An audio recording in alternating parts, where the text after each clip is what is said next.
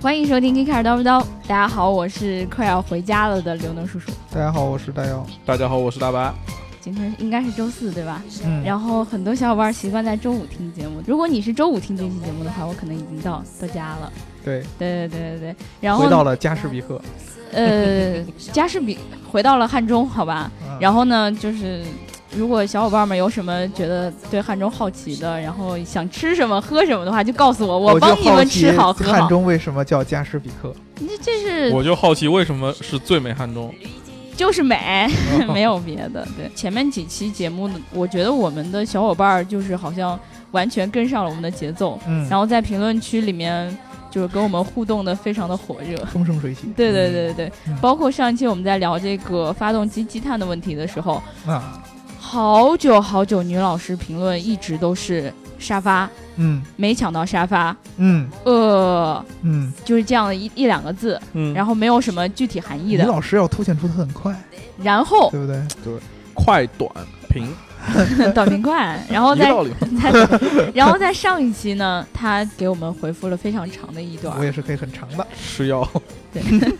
然后我我觉得有必要念一下他这个评论啊，嗯他说。现在的车还热车的话，你的车一个晚上下来，发动机里的机油全部都流到油底壳了。你的发动机上其实是没有多少机油的，这个时候磨损就会比较厉害。再加上天冷，这个机油如果低温流动性不是很好的话，它重新循环到你的发动机上去是需要一定时间的。虽然现代意义上的车子是根本不需要热车，但是从保护车子的角度上来说，你原地发动个三十秒到六十秒就差不多了，之后慢慢的怠速跑就行了。后面跟了一句：“头一次打了这么多字。嗯。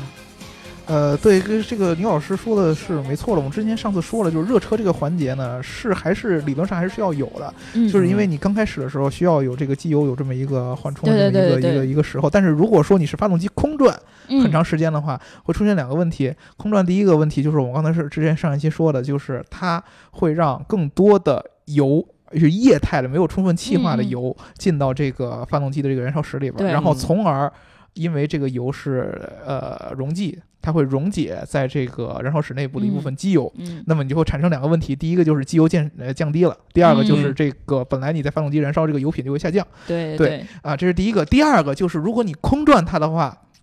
其实它对这个发动机这个升温的作用不是很强，嗯 嗯就是它其实没有起到你所想的那个那么好的那么热车的那个作用。啊，对，所以说呢，理论上来说，就是像牛老师说了，其实都不用三十秒。我们之前说的是十到二十秒，其实三十嗯秒之内其实足够了。对对，然后呢，你就是牛老师说的那个点说的特别特别对，就是低速，嗯，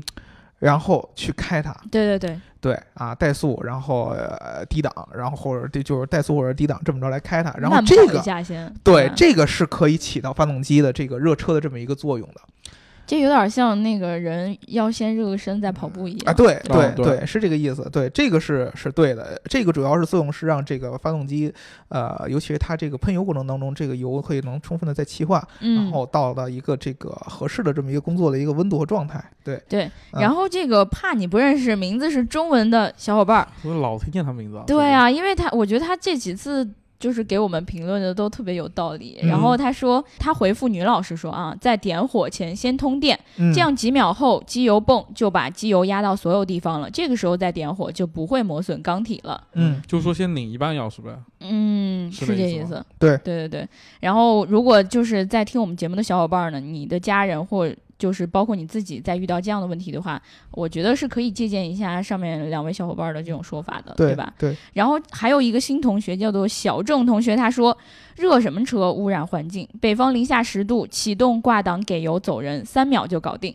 出了小区直接三千转。虽然不是我的车，但开了两年也没有毛病。车停了一夜，机油会回流到油底盒，但是机油泵。泵送机油的速度远远比你想象的快，启动的瞬间，机油就被喷射到整个凸轮轴室了。嗯对，这个是就是机油泵送油的速度，这个我们还没有一个明确的一个验证，但嗯是按现在的汽车技术上来说。我觉得它应该不会是很慢的一个速度，因为这对嗯个对机油是对非常重要的一对个对对一一一个东西，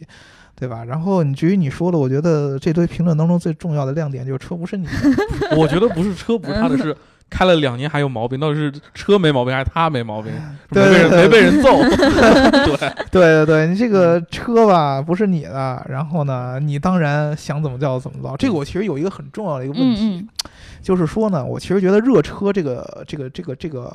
你也不能算是误区吧，它算是一种误区，嗯对吧？？就是它的来源主要还是来自于这个我们中国人传统的一个概念，就是车是特别重要的一个东西我要嗯保护好它嘛。啊，良好车的、使用，老婆和房子对，是不能够有任何的玷污，就是别人是不能碰的。嗯，所以说呢，你像你这位同学呢，有别人愿意把他的车借给你，还是开两年的时间，嗯这是亲兄弟，知道吗？嗯你可以也有尝可能是爸爸妈妈的车呀，呃呃，这这这个就就过分了。爸爸妈妈的车也是你的、嗯，对不对嗯啊，爸爸妈妈，比如说你要 像我，如果说我开我爸妈的车，那么。车好的时候，这车是我爸妈的；车不好的时候，我爸妈就把这车给我 了，知道吗？对就 有有这样的风又剩险，下对对对对这这这这这有这样的风险，所以说呢，还是要这个尽量爱惜一点儿。但是爱惜你是要有这个合理的爱惜方式的。对，对你像这个热车热空转好长时间的这种这个方式，它并不是在爱惜你这辆车，相反它是在伤害你这辆车对，。前戏不要太长。对，我觉得对一开始就是大家说，呃，这是一种就是保护车的方法，因为哎很多时候大家都会说，呃，你开车习惯不好，会让你的车的这个使用时限会降低嘛。嗯，所以很多人就会觉得很紧张，说那我要做一个使用习惯很良好的老司机。嗯，然后呢，就是一些比如说别人说，哎，这个车要开之前要先热一热呀，这种传统的一些想法，其实大家也都是从别人那里学来的，但具体的什么原理，可能自己也不是很清楚。嗯是这样的。但是随着这两年大家可能对于车的了解，包括这个技术的提升，可能嗯，这种传统的一些思维就要发生一些变化了，我觉得，嗯，对吧？然后最后我想要念一下这个我们的李白同学给我们的一个评嗯论啊，他说 确定他不叫立白吗？不知道，洗衣粉。他对说他说感觉几乎没有怎么聊过车联网，嗯呃，首先这个我们节目当中聊车联网的频率，貌似确实不高。但对但确实聊过但，是对确对实聊对过对对呃我印象中聊过有几个。第一个，我们聊过车联网安全，在车联嗯网安全当中，由于这个呃车联网这个本身的概念就很重要，所以说我嗯们肯定是聊过的，对，嗯对吧？然后我们还聊过一个乐视的这么一个车联网的一个体系，我记得。嗯然后呢，这个因为确实这一期呢，当时聊的有点过于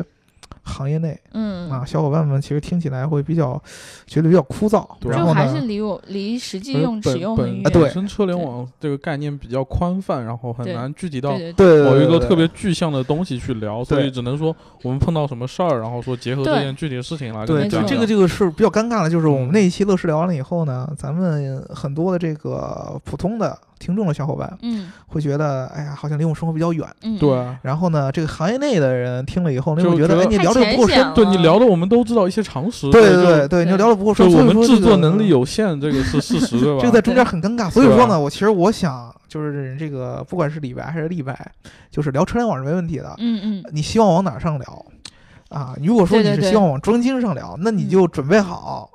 这种呃本儿啊、笔记啊什么的，不要把它当一个特别好玩的一个节目来听。对相对来说比较然枯后燥你一些。可以提前把你的问题啊或者什么可以给到对我们。对，对，因为车联网是这个样子，车联网很难在我们的目前的这个平常用车体验当中有很明显的一个体现。对啊没错儿，对吧更多它的是一还个是一比些较展前望，沿然的对后对一些对对对对那对个什么，然后这这是第一个。如果说呢你想听的相对比较好玩一些，那我们只能去往未来去想。对，就聊一些基于车联网相关的技术和应嗯用啊场景的对东对西。对对，反正你看这两个对方向，你到时候想听哪哪样的？嗯然后呢，其实我我们今天要聊的这个话题呢，也源自于一个小伙伴的评论。对，他说啥时候能聊一聊 DS 呢？我嗯一直对这个牌子挺有兴趣的，而且还有两天就要提车了。嗯当然他，呃评论的时候呢，那个时间比较早、嗯啊，但是后来因为加了微信之后，他又刚好那几天他提车了，他嗯提的一辆车是那个 DS 4 S，、这辆车还是北京车展的时候我写了一篇，就是对啊，对，首先跟大家说呢，DS，呃，相对来说，尤其是在中国的市场，就是比较小众。嗯，对对对我。个人认为是一个比较轻奢的一个品牌。对我之我前们说的嘛，对我们上上一次在聊这个豪华的时候，就一直在提到就是轻奢这件事情。对而且我不光是觉得说我们认同它是一个轻奢的品牌，对我包括我这两天就是翻一些那个网站，很多人的回复，嗯，就是几年前大家就会说，其实觉得 DS 是一个很轻奢的品牌，对嗯对吧？呃，因为我对 DS 在现在的这个市场当中的情况呢，我不是嗯特别了解。嗯嗯嗯，但是你知道，我们平常节目当中这个擅长聊一些历史故事嘛，对吧？所以说呢，这期呢，我的这个聊主要是跟大家聊一些 DS 的历史。嗯，然后呢，至于 DS 现在什么样，因为毕竟我们刘能写过这个稿子，我就是你在车展的时候，你对 DS 是什么感觉？对？要要让我说实话吗？说实话，对啊说就是我还挺懵逼的，因为当时就是去的时候看到那个车，我记得车展完了之后，咱们聊的一期节目里面，我也吐槽过这个事情，嗯就是他说了，他这个车内配了一个什么 VR 技术，嗯，然后呢，我我觉得哦，好厉害，就是那个现实增强哦，技你术好嘛，棒，嗯不是 AR，虚拟现实，哎、对，虚拟 VR 现实。啊，VR 是结果呢是，他那个好像是什么语音识别、voice 啊 recognize，嗯，结果我就我说这这这是是没怎样？毛 病啊，他我确实觉得 OK 他啊，说也没有问题，但是我就会觉得说， 你啊自这己理解错这了也怪谁啊？ 这也算是一个宣传的点喽。啊，对啊，啊，我反正当时就会觉得我好懵逼。然后他又说自己的车身里面有很多的那种。就是环保的技术啊，什么什么的。嗯结果一打开车门，然后那股味道，我就、嗯嗯我还这是一关股上吧环。保的味 道。对，对，我这是一个合环上保的嘛问。题。对，你知道法国的巴黎的街头，法国给人感觉很环保，但是巴黎其实挺脏的，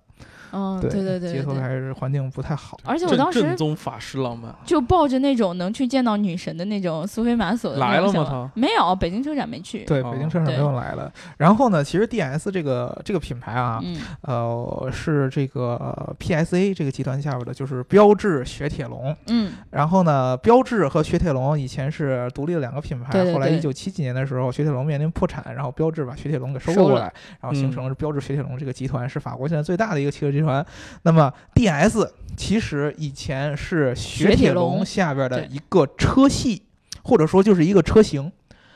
然后就是这个 PSA 在应该是在零九年的时候，呃，决定把这个 DS 嗯当做一个独立的这么一个高端品牌去做，然后二嗯零一二年的时候正式把这个品牌推出，然后独立出来弄了一个新的 logo，然后找了苏苏菲玛索来代言，嗯，等于说从那个时候开始，标致、雪铁龙跟 DS 三个就是就平就齐的独一个嗯独立开了，就独立开了。原来 DS 就是雪铁龙的车对，嗯啊，啊，这个是第一个概念。所以说呢，DS 这个它的历史传承可能跟以前我们传统意义上呢讲的这种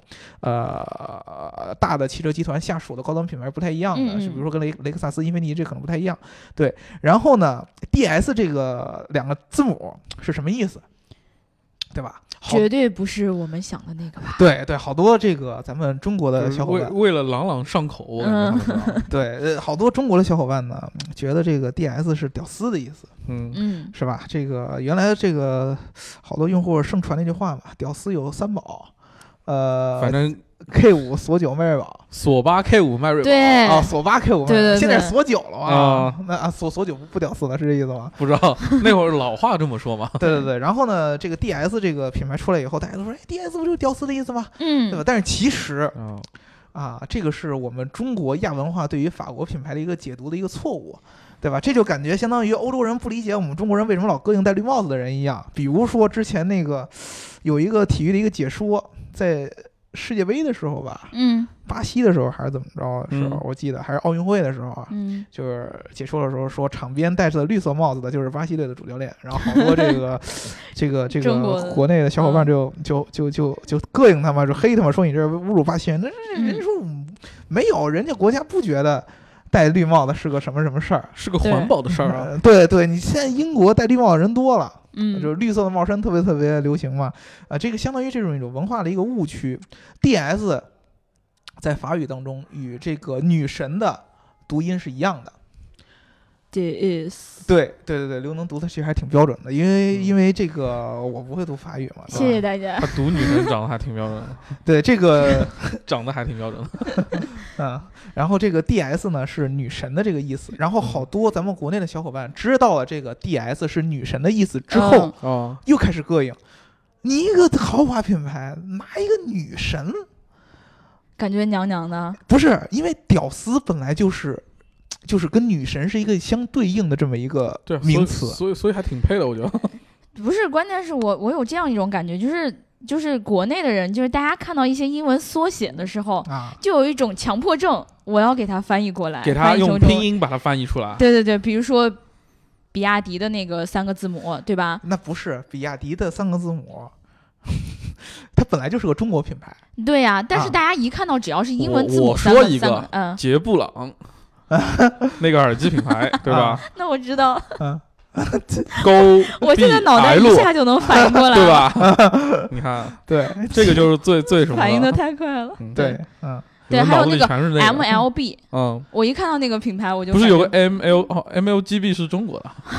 啊？应对，对，也但是呢，其实我跟你说，这个 D S 这个象征，嗯这个女神的这个象征，在法国的文化当中是非常非常重要的。嗯，嗯呃，我不知道大家有没有印象当中有没有一个画作，就就是这个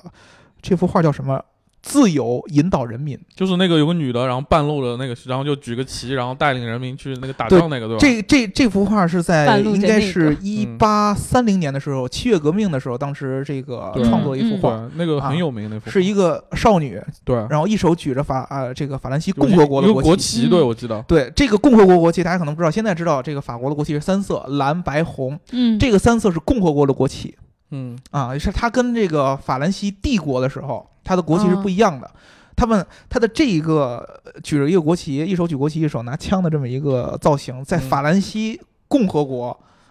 这个共和制度嗯这个兴起的这个整个的这个革命，七月革命下边是非常非常非常重要的一个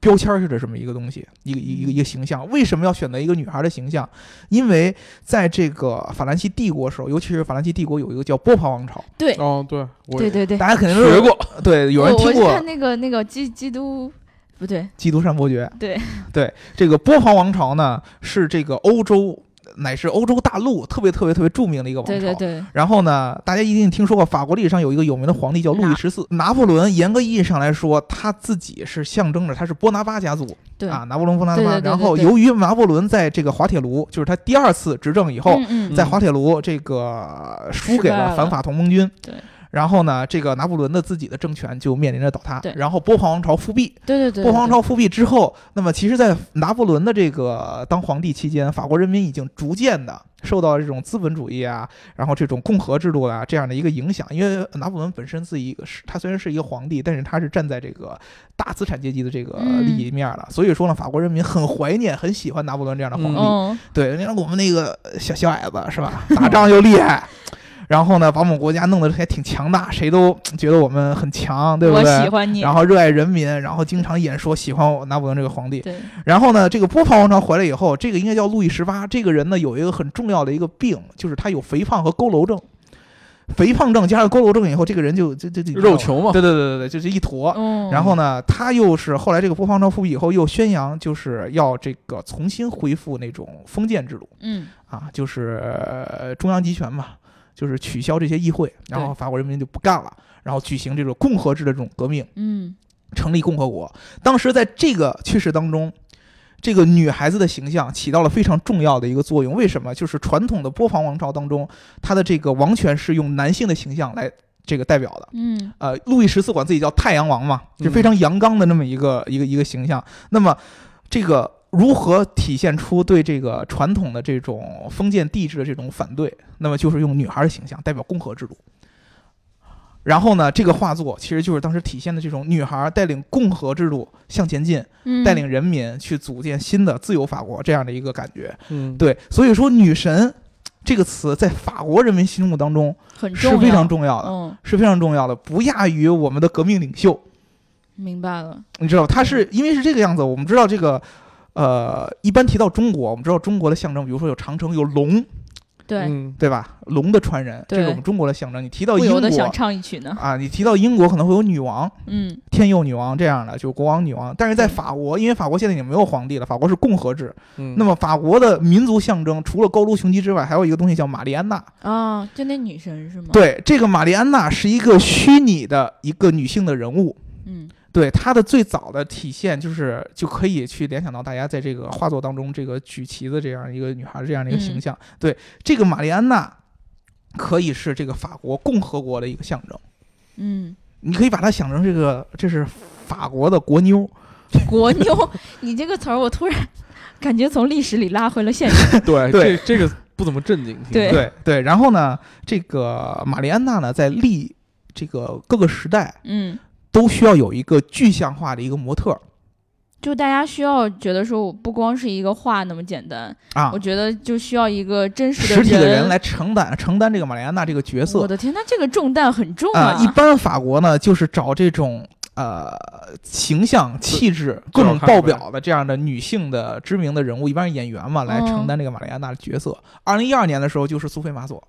啊，哦啊，这是为什么 DS 找苏菲玛索后来来代言，也是可能出自这方面的原因。我跟你讲啊，我一直以为当时 DS 请苏菲玛索来是因为苏菲玛索老了，嗯然后代言的钱比较低，嗯，然后所以才请她来。这个是不一样照的。你这么说，对我就觉得，索现在也也不低吧，应该呃对苏菲玛索这嗯那应个该是不便宜。照你这么说，反正她都是法国女神了，也应便该宜是不到哪挺里贵的，去。对，因为因为就是可能法国这对这个德艺双馨的定义跟咱们不太一样，咱们中国的定义都德是艺苍双老馨师就就到岛国去了，对吧 都是苍老师所以啊对吧？国内还没有德艺双馨的女对老师对呢。对，法国呢可能相对来说，由由于这个玛丽安娜的承载的这个这个信息啊和它的象嗯征意义太强，所以说呢，你一定要找一个就是德高望重的这个女演员来。那就是网民选票百分之九十八都得投她。对你，嗯我觉得你说你找 Angelababy 这样当，这这不合适，对吧你？说德高望重在国内，你说你投谁呢？不得投个什么斯琴高啊娃、刘晓庆？当 时彭妈妈喽， 哦，对对对，但演员和歌手不是不一样吗？ 对对对，彭妈妈现在哎，可以打住打住，好 了，啊，不要乱说， 啊，对嗯，对，然后就是类似这么一个角色。然后呢，这个苏菲玛索代言这个 DS 这个独立品牌，嗯，其实跟最早的时候，呃，DS 还是一个车型的时候是嗯很接近的，因为在 DS 还是一个车型的时候，当时就有这个时任玛丽安娜的这个模特去代言哦，啊。而且 DS 在历史上，尤其是在还在雪铁龙 DS 还是一个车型的时候，这辆车是非常非常有名嗯，对对对，啊，可以称之为在这个二战之后，在最欧洲火汽车工业的史上最成功的一款车有，啊。因为现在大家一提这个法国车嘛，嗯对尤其我之前也黑过，就是好像质量不太不太好对，就啊说法国人造不出豪车嘛。啊。对，哎上次哎对你不是还标志的时候说的吗？啊，标志，因为标志后来把雪铁龙给收了嘛，嗯，嗯，对吧？然后呢，说法国的这个车质量不太好，对对对，然后呢，整个的定位很奇怪，很小嗯众。就像刘能说，他把 VR 叫这个 voice recognition，这样是很小众的东西。对啊但是嗯历史上，法国它的这个车其实是有两个很重要的特质的，嗯，一个可靠性和创新性很强。啊，一个是可靠性很强，一个是创新性很强。嗯，嗯现在它还留着这个创新性很强，但是可靠性可靠性就相对来说就差了。嗯，啊，一所以说你为什么你看 DS 它的品牌的宣传叫“前卫巴黎对啊呀，”？对，“前卫”这个词是非常非常象征着法国法国传统的这个汽车工业的一个象征的。嗯，那么它的这个呃怎么说呢？技术上的能力确实现在不如以前强了。感觉我反正我在这辆车上面没有说找到特别特别让我觉得眼前一亮的东西。对你现在这个 DS 品牌，你们去看这个 DS 品牌的一些车型，你能从这个外观设计上来说，觉得呃好看不好看，这个见仁见智嘛。嗯对比较主观，就跟对好多的之前我们说阿尔法罗密欧，然后小伙伴不喜欢一样。对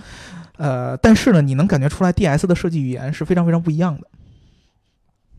不不一样吗？嗯，我个人感觉是你能感觉出 你这说个白了，其实就是辨识度高，辨识度很高。对对，你这个能看出来就觉得这车造型可能线条啊或者各种细节，就跟你很多看到的车不太一样。反正对反正有一个特别明显的点是，好像那天我跟白书记一起那个回回那个走在路上的一时起候，回家，哎，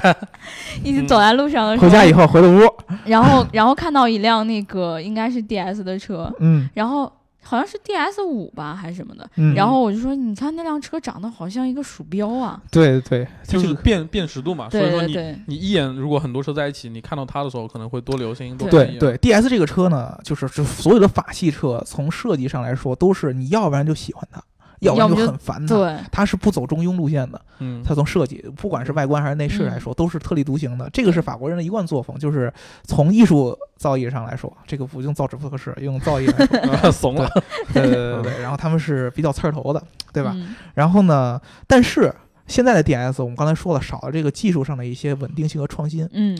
我们反推到一九五五年雪铁龙第一代 DS 车出来的时候，嗯嗯，它其实是震惊了，就是怎么说呢？不只是法国当地的市场，震惊了整个欧洲的市场。嗯这个车从一九五五年到一九大概应该是七几年嗯啊、一共卖出了一百多万辆。我天，啊对，非常非常大，而且在车展一九五五年巴黎车展发布的当天，他就接到了好几万的订单。你在对好那像个是时间段，就比当现在天很多什么国对对内对那种对销对量冠军都厉害啊，对啊当天结束的时候是一万两千辆，对然后车展结束的时候是八万辆。感觉对跟对跟团购似的。对对，这对这跟很多一个月的销量真的是对对没不不相上下。为什么？就是还是我们刚才说那两点，就是第一个从技术上来说，雪铁龙这个品牌虽然说是呃法国给人现在感觉是不靠谱，但是对在这个汽车工业刚刚起步那段时间，法国其实是很重要的汽车工业的一个国家，而且是引领这个汽车工业向前走的。嗯啊、比如说他们发明了很很多很重要的东西，都是法国人发明，比如说碟刹，比如说前置前驱车，嗯，哦，前驱车是法国人发明的，哦掀背也是雪铁龙发明的，先辈，对，嗯就是这不个是吃的那个，别想了。 对对对，嗯就是掀背式车嘛，嗯也是法国人发明的。嗯他们发明了很多很多这样的技术。嗯，到了这个 DS 车型在一九五五年发布的时候，这个嗯雪铁龙 DS 啊，对，它的技术有多么超前？我给大家举几个例子。我们知道现在很多的这个车型上面会有这个悬挂，对就是那种很好的那种独立悬挂，对对对，对吧？然后让你觉得，哎呀，这车开起来很舒服。然后很多越野车会有这样一个悬挂升降这么一个装置，就是你在遇嗯到一个比较这个、这个这个这个那那叫什么比来较着？陡的路，啊，比较陡，嗯，对或者说不太一样的这种 off road 这样 Off 对对 road 对情形的当中，你可以把你的这个悬挂也升起来，特让你斯的拉车是不是也有那个？特斯拉是空气悬挂，哦，对，让你的车通过性更强。对对对，在一九五五年的时候，DS 在它的车上，就是徐德龙在这个 DS 这个车上用的这个技术叫做气液联动悬挂。嗯，这个这个技术有多强？在今年，康尼赛格在他的技术上面用了一个叫气液悬挂式的技呃气液联动式的技术，用在这个进气门上，发动机进气门上。哦，这个技术跟 DS 在一九五五年的时候用在它车上这个技术是基本上是同样的原理，只不过用的这个地方不一样。嗯这个气液联动式悬挂是什么意思？就是我的这个悬挂，并不是我们传统意义上的弹簧。一般我们悬挂不都是有一个弹簧对嗯结构吗？嗯这么一机械的一个弹簧结构，它的气液悬挂是顾名思义是气体和液体两种形式来控制这个悬挂的这个弹性空间。嗯气体是你在这个车当中，比如遇到一个呃这个颠簸的这样的一个路况，嗯那么气体可以压缩哦啊，它是氮气可以压缩，嗯，然后你这个车就会让你在这个颠簸的过程当中，让人在坐在车上感受不到，因为气体可以自由的压缩对伸对嗯缩。对对，这样那一液体是用来干嘛的？就是液体可以让你的这个车锁在某一个悬挂这个呃区间的，因为液体相对于气体来说，它不容易被压缩。嗯，哦嗯对气体是可以压缩对对的，对大家在物理都学过嘛，液体你压缩不了啊，嗯对，很难压缩。那么液体一旦把液体顶到这个悬挂里边儿，它就可以锁死这个这个区间。比如说我让它很高，那我就液体顶得多一些，然后这个车就会哦慢慢慢慢对对起对来。然后它低的话，这个车就会会会会很低。这个技术在当时是非常非常非常领先的。有曾经有很多这个 DS 用户说，就是直到今天，这个呃雪铁龙这个初代的这个 DS，就是最早这个 DS，、嗯还是他们所开过的最舒服的一辆车。那这个技术以后之后就这个技术之后被谁买？被劳斯莱斯买掉。哦哦，难难怪，就是说买断了嘛，相当于呃，不是买断，就是它现使在有使用权呃，就是劳斯莱斯把它专利给买过来。嗯哦，啊，就是现在就是他们 DS 用车嘛上还有用，就是有一些车有用，而且它的通过性，你知道很多军事用车，坦克嗯是用气液联动悬挂的，哦因为坦克的它通过性要求非常非常高嘛。嗯嗯它这个技术是用在了 DS 一九五五年的时候用在这个车上，你就想想当时那个情况下，这个技要术我是我也多么买多么那的辆恐怖车，对，这个是非常非常前卫的一种技术，而且它的这个气液联动不只是优化了它的这个悬挂，嗯，它还用了一个这个转向助力。转向助力，我们现在一个学学过车的这个小伙伴，尤其是我我我这个岁数学车了，我不知道刘能是什么，就是你们学那个老款的桑塔纳，是我我好像也用我那也是个，对它的转向是非常非常非常沉，对我记得那会儿是我记得我印象里买桑塔纳的时候有两个版本，一个是有助力，一个是没助对力，对对对对还还差不少钱，我记得对对对，非常非常嗯沉，你这个拐起来好使劲儿，尤其要打 死，路感比较强。对对对，要哎打两圈，儿，非常非常对对沉。有感觉，你想桑塔纳是什么时候的车？它在一九五五年的时候加入了这个转向助力哦，嗯，啊，一九五五年加入转向助力，然后一九五五年的时候，它的这个车的变速箱就是一个半自动变速箱，类似于我们现在的换挡拨片儿。嗯，就是它是不用踩离合器的，哦你直接在这个方向盘的后边有一个杆儿，你直接拉这个杆儿可以换挡。这有点厉害不。敢想。对它整个这套优化系统都是跟它这个企业联动连在一起，它把企业联动这套系统跟变速箱也连在一起。这样的话呢嘛，它可以变速箱可以由由这个企业控制它嗯啊。那么在感应你的发动机转速改变的时候，自动的这个企业就把这个离合器给松开，然后你换了档以后再给合上。对，啊这个是非常强的一个技术。然后除了技术上面之外，这个车在设计上啊，非常非常厉害。对，啊，这个车的这个设计是由一个意大利的一个设计师，你知道意大利文艺复兴的这个家园，对对吧前几期节目里面我们都有提到过，对。然后呢，他的设计师以及法国当时一个做这个航天技术的这么一个、嗯对呃这个空气动力学的这么一个设计工程师，他们俩一起来设计，在当时这个车的这个空气动力学就可以做到零点三级，有那个是其实应该已经很高的一个非常非常高。对对我们知对，道很多车好像都零点四、零点五，当时那个时候，哦你知道当时一九五五年说那个大家车还都是那种所以现方块在型能做到什么零对点二几，将近零点一八，什么一九，对就已经是非常非常厉害 GTR，了我记得才零点二几嘛，对对吧？就是超跑才会做到那么低，我感啊对嗯觉好对多对说，当时这个车做到这个空气动力学是非常非常非常厉害的，而且对那你去看它那个造型，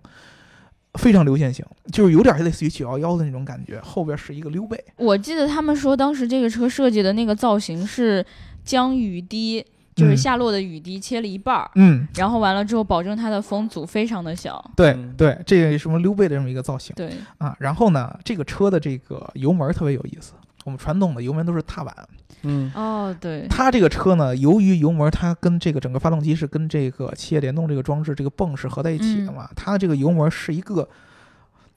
一个一个一个圆形的这么一个小凸的一个按钮，有类似人于你在踩一个小蘑菇，你知道吗？对就是就超级玛丽在跳起来， 踩嘣儿一下蘑菇踩蘑菇为那种感觉。什么要采蘑菇呢？一对个、两个、三个、四个、四个、四个、五个，对，嗯这个这个是非常非常好玩的一个设计，就是你刚开始就好多人开过这个 DS 车的时候，刚开嗯始你很难适应这种这种感觉。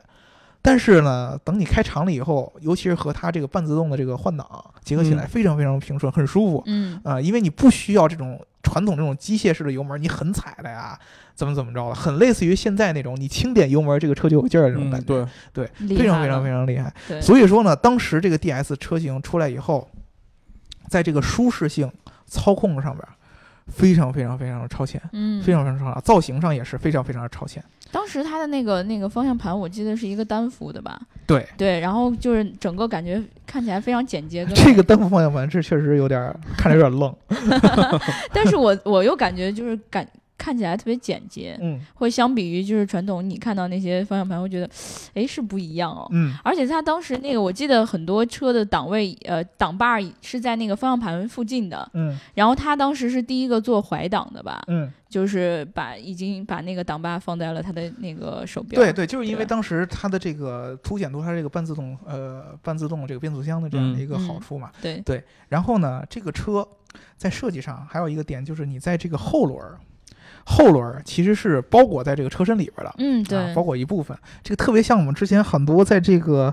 现在这车展当中那种概念车，未来概念车才会出现那种感觉。好多人觉得这个车简直就是一个外星人，就是宇宙飞船降落到地上。科看不幻见轮啊子。对对对对对，而且这个车由于它采用这个悬挂以后，它换胎特别特别好玩儿。嗯它这个七叶悬挂嘛，我刚才说了，液体可以让这个悬挂升到一定程度，然后啊对锁对死。对，它有几个档，一个档呢是让你这个通过一些危机路面的时候可以高一些，嗯嗯它有一个极致档，就是极高和极低，嗯，这两个档位是用你换胎用的。怎么怎么说呢？就是它这个随车附送了一个这个换胎的一个套件儿，嗯这个套件儿就是很简单的一个支杆儿嗯和可以卡在你这个底盘和这个地面上。你把这个车给它升到最高的，呃嗯给它升到最高的这个悬架的高度，然后呢，你去这个后备箱把这支杆拿出来，嗯，然后卡在一边儿，卡在一侧，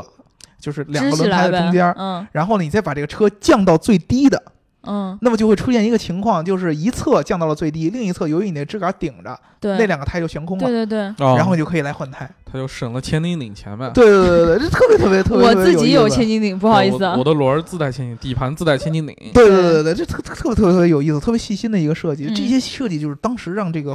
整个欧洲，疯震 狂，惊可了，能除疯狂了啊除了英国之外， 嗯对对我对受不了他这么装逼，真的对。不不不不不，啊因为这个车确实就是英国在海岛上消息闭塞，没听说。不哦这个车很好， 嗯 就是在在这个欧洲，除了在英国的销量相对相对来说没有那么明显之外，在其他国家销量这个车很可好，可但我不买。不是，可能他们右舵生产来不及，跟不上。啊啊、尤其是在法国本 土嗯对卖的非常非常好。为什么在英国卖的不好？第一个就是因为英国本地的这个法国的这个、呃怎么说呢，汽修啊，或者说后期的保养嗯啊、这个呃建这个体系建的不是很好。嗯第二个呢，就是这个、呃英国的这个呃呃汽车，当时以这个罗孚这些比较便宜的哦嗯，车为主，对，他们的价格基本上是这个 DS 的一半儿。你们还记得我其实之前讲过，就是嗯跟这个、呃节目里有讲，还有我记得还有小伙伴评论者跟我这个讨论过这个问题，就是法国是一个嘖小这个轻工业，我不能说是这个、嗯对对啊对呃对，小农经济的这么对一个对体对对对系。他说说说说法国重工业很强，是很强，但是汽车它为什么那会儿汽车强，是因为当时汽车是个奢侈品，嗯汽车是一个高端人用的东西，嗯啊，虽然说雪铁龙最早他做这个汽车生产是受这个福特的启发，他是希望在生产线上做这种大众化的车，嗯，但是当时 DS 出来都是定位于高端人群的舒适性嗯啊，对都是这么一个定位。你现在 DS 之之所以标志 DS 不行，就是因为他在尝试把这个下放牛了，嗯对，做大众化的东西，这个是跟法国这个人的这个定位是有关系的。嗯所以说呢，当时在英国，那既然有更便宜的罗孚的车，你的车卖那么贵，可能好嗯多老百姓接受不了。对，对，但是在法国，尤其后来包括后来在美国，都卖的非常非常非常好，嗯销量非常非常高。嗯好到什么程度？就是欧洲是把这个 DS 这辆车的发布定位于呃定为这个呃二十世纪五十年代，就是五几年到呃五零到六零年之间、嗯最重要的事件第二名。第一名是斯大林，斯大林去世。哦对对对，那这个只能当第二了，可能。对对对对对，嗯这个是特别特别重要一件事儿。然后呢，这辆车我们之前聊节目的时候跟大家聊过，就是 DS 其实是法国政府就是领导人首选用车车。哦，官方用车嗯不啊是首选，选也是首选用车啊对啊，这官方用车及首选用车，哦啊不对，官方就是首选。对啊，对为什么会出现这样的事儿呢？就是跟一般的这种民族情怀不太一样，嗯它后边还有更多的故事。就是你们知道，这个法国有一个著名的领导人叫做戴高乐，对对戴高乐将军，其实戴高乐是准将嘛，嗯但是大家这个法国人都亲切的管他叫将军。戴高乐是我最敬佩的法国人，哦也是我最崇拜的法国人，比人家明星啊什么乱七八糟那个那个都不值一提。戴高乐是我最崇拜的法国人，嗯为什么？就是你现在去巴黎，它的机场还是以戴高乐将军来命名的，就嗯戴高乐的这个机场。然后戴高乐是这个二战当中法国的民族英雄。对，对，他是他是怎么说呢？因为法国当时其实在二战爆发的时候，他的这个军事力量已经。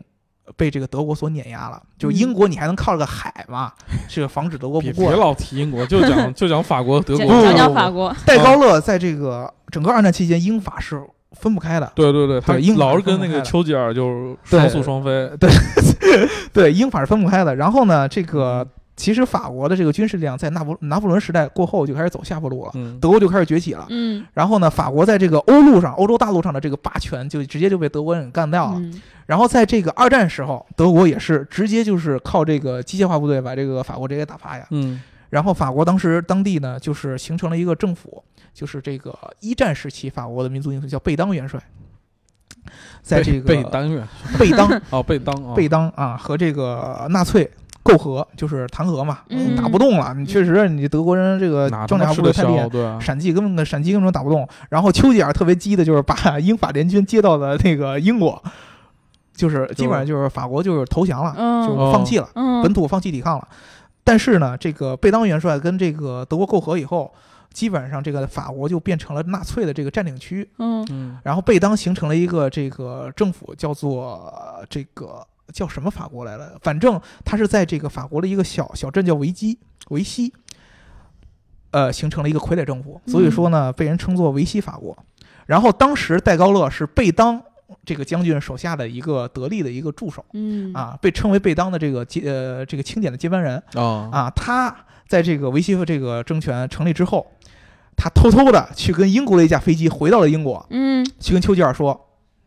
贝当虽然向纳粹妥协了，我不向纳粹妥协。然后他在这个英国，在有伦意敦，思在这个 BBC 发表演说，就是我宣布成立叫自由法国。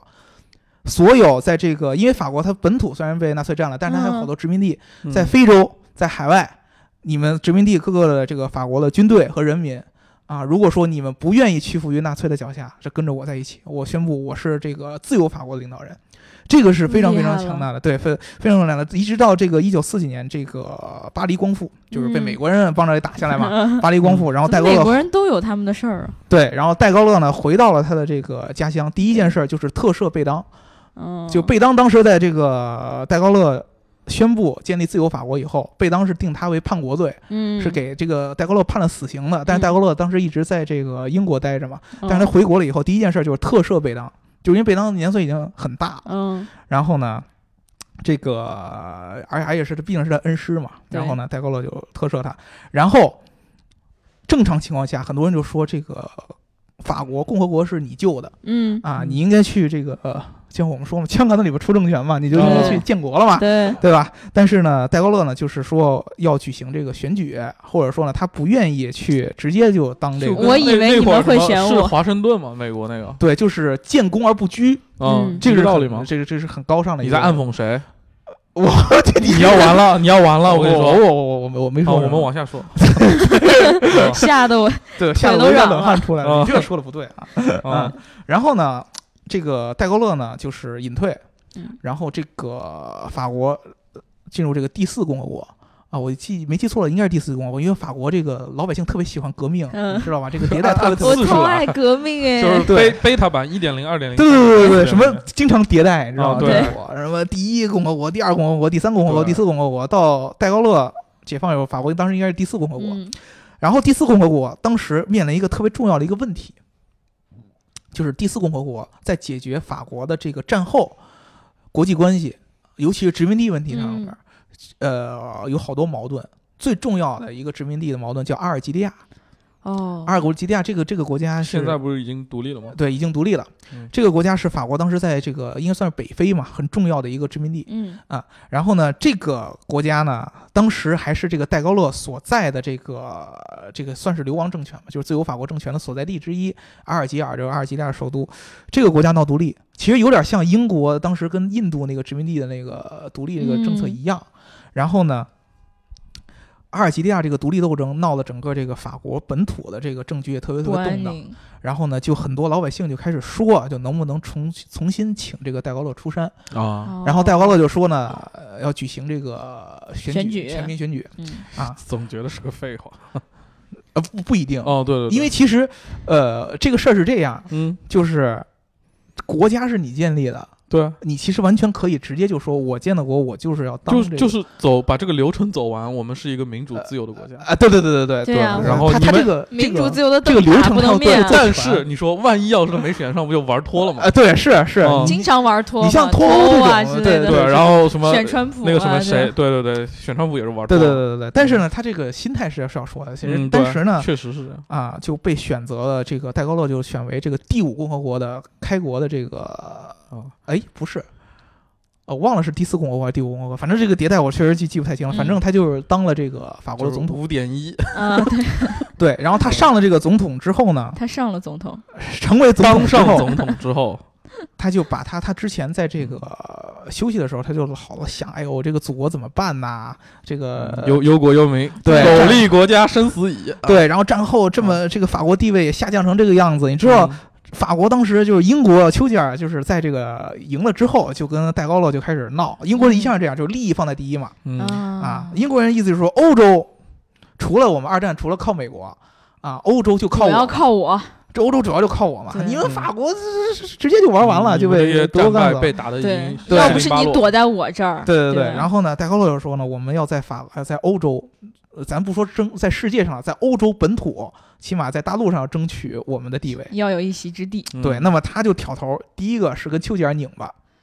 厉害，他是反对丘吉尔，当时反对欧盟刚成立，就是反对英国直接进入欧盟的嗯啊嗯，戴高乐反对。第二个就是反对这个美国的这个世界霸权这样的霸权主义。嗯，还是挺有骨气的啊。看得很透彻，这个这个这个戴高乐这个人是很有骨气的。嗯嗯然后呢，他在这个国民内部，就国家内部，就是第一个就是告诉阿尔及利亚，我愿意跟你做这个独立谈判嗯啊，而且这个独立谈判也是采取这个全民投票的这样的一个形式。嗯这个东西其实跟我们呃，像苏格兰啊、公投这样，现在这种有点像，但是你在当时战争刚刚结束的时候，国内是有很多这种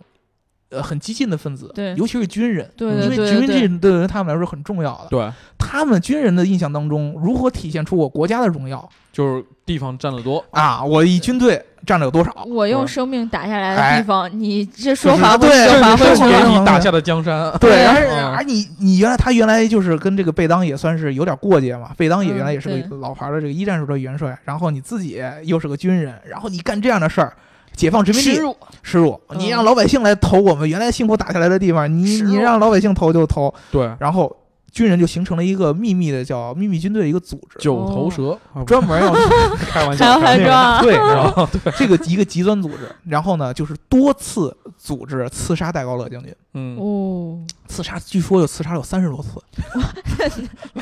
一群废物，挺尴对尬对，的挺尴尬的。对， 啊，最重要的有名的一次，在一九六二年，嗯，呃呃，六零年还是六二年，我又又记不太清了。然后呢，当时这个戴高乐的这个将军的座驾呢，中了十四枪。呃，座驾中了十四枪，对，然后是幸好的就是这车个车是 DS 啊，对，首先车是 DS，感觉就像是广告似的。我们幸好当时他做的是 D 啊 S，不是不是不是不是，这个这个还是不是这样，这个这个事情是这样的。嗯，嗯，这个十四枪呢，其实我觉得那哥们儿确实枪法也不咋地，因为我不知道那车当时有没有防弹措施啊。应该是有的总统应该是会有一些，但是有是的你在当时那个车里边是有弹孔的，嗯据说有一发子弹直接就从戴高乐这个呃将军的这个鼻子前面玄过去乎，了，对对对对这对，有点悬法啊。国人鼻子高还能打着呢对，而且戴高乐那个人特别特别高，戴高乐将军有一米九八， 啊，特别特别高。嗯然后呢，这个鼻子，而且他是跟他老婆一块儿鼻坐在子里得有边。二十公分吧，然后很重 要就是他那是跟他老匹诺婆曹，都没事儿。嗯，嗯这个车厉害在哪儿呢？就是因为当时这个十四发子弹有有好几发是打在这个轮胎上了，嗯，对对对，轮胎就爆胎了。有好几种说法，有说是爆了两个，有说爆了三个，有说四个都爆了嗯，啊。反正就是反正就是爆，爆了，就是爆胎。嗯对对，然后呢，爆胎以后，由于这个 DS 有那么一个气液联动悬挂，嗯，这个车能够在爆胎的情况下继续往前开，你知道吗？一般情况下爆胎是很难接着开的，但是它有这种气液悬挂。怎么个开法呀？这个气液悬挂的这个车，由于你这个悬挂可以让这个液体给顶着它，啊，嗯，你可以让三个轮儿甚至于两个轮儿的情况下，就都是后边还是两个轮保持一个平衡儿。保持让这个车继续往前开嗯，啊，这个是非常重要的一个技术。所以说，当时戴高乐将军在这个这件事儿之后，就把这个 DS 定为了未来法国政府，尤其是这个呃这个主要领导人的这个官方用车，嗯还做这个定制版的这 个 DS。嗯，这件事情太重要了。对，因为因为他觉得这个车救了他的命嘛。嗯啊，对这个就是 DS 为什么跟这个法国政府领导人有这么多的这样的一个呃亲密的这么一个接触。嗯你现在你相当于这个 DS 相当于是国父亲定的，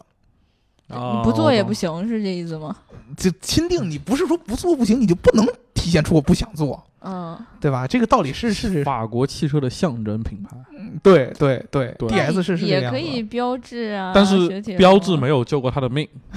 对是啊。吧？第一个就是 DS 这个车型嗯，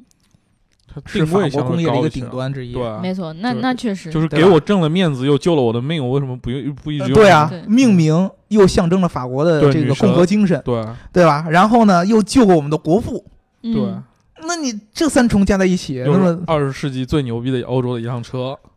对刚才是你这么说的吧？对对对对，这嗯算是欧二十世纪欧洲最重要的，呃就是对最最最厉害的一辆车，确实是对对，对，因为从你们大家可以对，就是从那个当时的时代角度和那个来看这个东西，对对对，而且啊，当时还有一个很牛的技术没说，哟，就是它中间有一次改款嗯嗯啊。它这个改款呢，就是中期改款嘛，一九六二年的时候一个改款，它嗯加入了一个什么配置呢？智能转向大灯，哦，我天，，这个牛爆了，你知道吗？嗯就是现在大家知道这对我个们最近才开始大规模的开始出现呃应该这是种技术在量产车上，宝马吧，好多品牌，还是奥迪奔奔驰也有，奔驰呃反正新就是意这种上豪也华有，高端品牌对都随向开始转动这样嘛对，嗯就是你这个车转弯的时候，它有一个转向灯是跟你的转弯的方向一块儿转的，没错儿，对这样的话现在你可以挺多车拒绝高你的高端车有，对，对拒绝你的对视觉死角。对，当时 DS 在中期改款的时候，就是把这个前灯，它原来呃头灯就是两个圆灯嘛，嗯它在这个两个圆灯旁边又各加了一个，嗯这个灯是直接跟你的这个转向系统是连在一起哦，的。等于说你那个对方啊向我盘一我要转是的我时要手候，一直抖怎么办呢？别开车了，我的啊天对，你那样 我第一次被他噎到，我对，因为它是这个， 它因为它是这个样子。这个由于它的这个呃气液悬挂的这个结构，嗯这个 DS 这个车在行驶直线的时候特别特别稳的。对嗯当时有好多人做这个测试嘛，就在各种各样的颠簸的路段上，你是可以双手撒开方向盘来开这个车的。就如果不需要这个转向的话，哦开直线的话，哦一般我们知道有的这个车调教不好，你过这个颠路就的是时候，不不需要颠路，你就走高速，你方向盘把直了，你走着它一它儿就会偏歪。了，对对对对对啊某对些装配不好的有一些误差的，其实对，它就会歪你。速度快的时候呃，DS 是它也没有会问题我歪以为是我开车的问题。你对正常情况下你也我们不没要开过碰高死速吧？对，DS 是没有问题的，所以说它这个智能转向，这个机械结构的，我也不知道是不是机械结构，但是它确实是跟这个转向连在一起的，对对对对，非常非常超前，你知道吧？当时这个各种各样这样的技术加深在一起，这辆车确实是就是像 DS 现在那个那个那个那个宣传语一样，它特别嗯特别前卫。对，但是当时我记得好像我看到有一个特别搞笑的事情，就是因为 DS 它当时在设计过程中好像也有泄露过一些机密的嗯文件什么的，嗯所以它后来在出这个新的车的时候，它就呃没有制造那种宣宣传的彩页或者说用户手册。嗯，完了之后呢，就很多人就包括呃而而且有一个问题就是刚才我们说到了，它上面有非常多的先进的技术，嗯，很多人就会拿到车了之后会发现我不会用，然后呢，他那边经销商又没跟上，然后呢就特别尴尬。之之后就是后来他们就赶紧去印制，再再一次印制这什么用户手册说呀明，书没拿。对，嗯然后补上这些经销商的一些东西啊，包括维修的一些东西啊，才让最后就风波才过去。是这样。所以说呢，这个 DS DS 的这个品牌，嗯，可以说它的起源起点是非常非常高的。嗯，所以对说呢，现在这个车呢，第一个确实它很小众。嗯，然后呢，从品牌的识别度上来说，大家可能好多人觉得，呃，跟 BBA 啊什么的在一不在一个档档次上。嗯对但是你对于法国，尤其是法国自己的老百姓来说，这个 DS 的这个认可度是非常非常高的。而且确实，DS 这个车，我个人感觉是比较能象征这个法国这个国家的给人的感觉的。嗯就是这个国家呢，人很刺儿头，但是呢，他又很理性。你知道，比如说法法语是非常严谨的一种语言。嗯嗯，但是呢，这法国人他又特别特别浪漫，他是把浪漫和理性结合在一起的那种非常非常纠结的一个民族嗯你知道吗嗯啊。他既既有既有那种特别浪漫的一面儿，又有特别理性的那一面儿，是吧？他不像英国，英国其实相对来说不是那么浪漫，就是他不浪装漫他装浪漫都是装的，哦然后他内心其实是很理性的，利益占占第一，嗯非常积极的这么一个民族。法国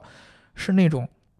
把浪漫和理性结合在一起的，意大利是那种极致浪漫的。嗯啊、然后德国就是那种极我就致特别实在，嗯然后我还明显告诉你我就特别实在，它不装嗯啊嗯，它是这样一个一个一个一个一个一个区别。所以说呢，DS 这个车是比较能反反映这个法国的这个这个这个这个民族的这个文化的，嗯只不过它确实它丧失了可能现在丧失了它原来那种创新的能力。我觉得还是因为它，我断代这件事情对于它的品牌的影响是很大的，是这样的对吧？嗯，因为我觉得现在大家，我国内的小伙伴儿就觉对它的接受程度不高，也是因为历史虽然是历史，但是现在我觉得没有太多的让大家觉得说我必非非买它不可的那对种感觉。对对，这样有这么一个问题，就是说呢，你像。这个任何的品牌进到咱们国内，都会有一个本土化的问题。对对对对对你像德国这样的比较中庸的品牌嗯，啊，它我本土都化谁都适合。对它本土化很好做、嗯啊。你比如说，你像大众，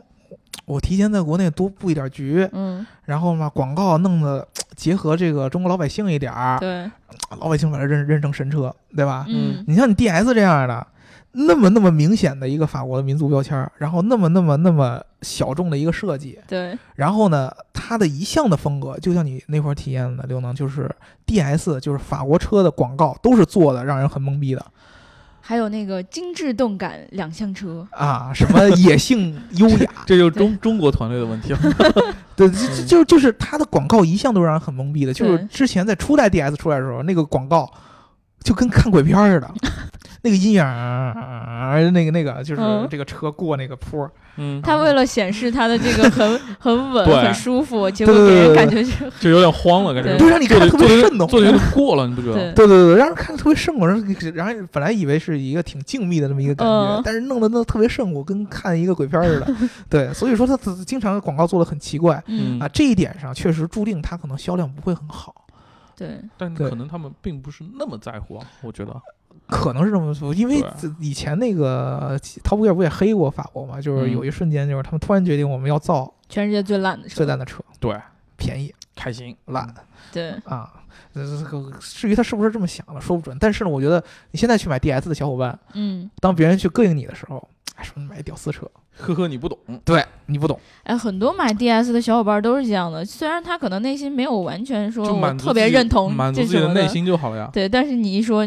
屌丝车，然后他就会觉得特别不开心。嗯对对对，我对这对不对是，我这你很原来牛你不逼知道好怎么不好反驳，对吧？你对原来不知道怎么反驳，现在我们这今天之后你懂了，对你跟他反驳的点太多了你。的车救过总统吗？对，你的车救过总统吗？对，啊，你的车救过总统吗？ 对啊，对啊，你一般代人购的乐一般人知的道车吗？都你没知道代购乐救过对中国有多重要吗？代购乐是第一个主张跟中国建交的这个欧洲的这个，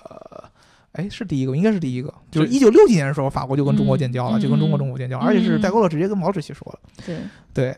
嗯，所以所以以后大家如果真的要出去说这事儿的话，就真的是有的说了。对对对对，聊第一个吧跟大家说女神的意义，第二个救过总统的命，第三个二这个十世纪车的最厉害的一 辆车的的的 后代，后代，对对对，他的他的祖先是二十世纪最厉害的车，对吧？对血统上是很厉害的，对这对对种人对，肯定而嗯而且它这个能体现出来我对这个中法两国的这个建交 的一个 什么什么，嗯对，你从各种高度你都可以上升， 对你知道吗你？就一定要降维打拔击，高你就站在了制高点干他，呃，嗯对对， 对对对。不过我觉得买车这件事儿呢，还是一个特别主观哎的自事己情。喜欢就好。对，因为因为我记得 C 的那天很很理理性的跟我说了一句，就是不管是什么车，真的不管是什么车，都会有人去想要买它。嗯，对不管别人怎么说，可能每个人都会从不同的车里面找到自己喜欢的那个点。 嗯，你是不是觉得 C 的说这句话特别哦简直就是放屁，好吧？我跟你说，任何的人在不关就是不关系到自己利益对的他自情己不况下，买的时候无所对谓，说理性都是在耍流氓。嗯、对对对，你知道吗？ 不，我评判他为理性，好吧？对就是，呃首先理假那性，是假理性，任何一个人都不可能理性。呃不可能，对人因都为是主观的，对，牵扯到你自己利益的时候，你就开始主观了；对，不牵扯到自己利益的时候，你根本就没有充分的理性思考，嗯，你知道吧？是这是这是这么一个问题。对对对如果说别人真正了解了 DS 这个呃品牌的一些历史啊、一些传承啊，嗯然后它的一些好坏啊，然后他还膈应你，那那你就没脾气了。但是如果说他膈应是纯从就是 DS 这两个字母，对那你膈应他的点太多了，对我觉得这种人甚至你都没没必要跟他多聊。对，你都没必要跟他聊。对这种对就是对车黑嘛。对对吧对对对，嗯我我就记得有人就说过，你要如果有人因为字母，然后或者说示意，然后来跟你说这辆车多么多么傻逼什么什么的，你就不要理他，他就是个智障。我记得对当时我记得有一个，我那会儿我聊了一个人，就是他，他跟我说他他喜欢手表。嗯嗯，他喜欢手表，有人那种就特别爱显，你知道，大家喜有喜欢那种戴那种大表，然后金光闪闪。哎呀，你帮我看一，下今天几点了，好显 不眼好？显眼。然后一看都是那个 啊，这也是挺贵的那种。嗯然后他当时跟我说，就是说，呃，他戴的这个表呢，是他老婆结婚的时候送给他，嗯啊然后说买了这个几个品牌之一。然后当时那个品牌是什么我忘了，但是我特别喜欢一个手表品牌，就是特别贵我买不起，嗯叫万国嗯对，啊啊，因为他们是这个做这个德国军队当时飞行员的那个手表的官方供应商之嗯一。然后呢，我他就说我当时也想过让我老婆买万国，然后我就没买。我当时就说为什么呀万？国我挺喜欢，为为为什么不买呢？对，啊然后，然后他说是因为这个万国的名字，我当时想不，因为万国的缩写叫 IWC，爱啊，对啊，我说就不荒会是草啊，地那个呗。我我说不会是因为 WC 这两个字母吧，我当时想就这么爱表的一个人，对吧？对啊对跟我啊聊，对啊他说你叫 IWC，我当时就觉得，哎，你这个。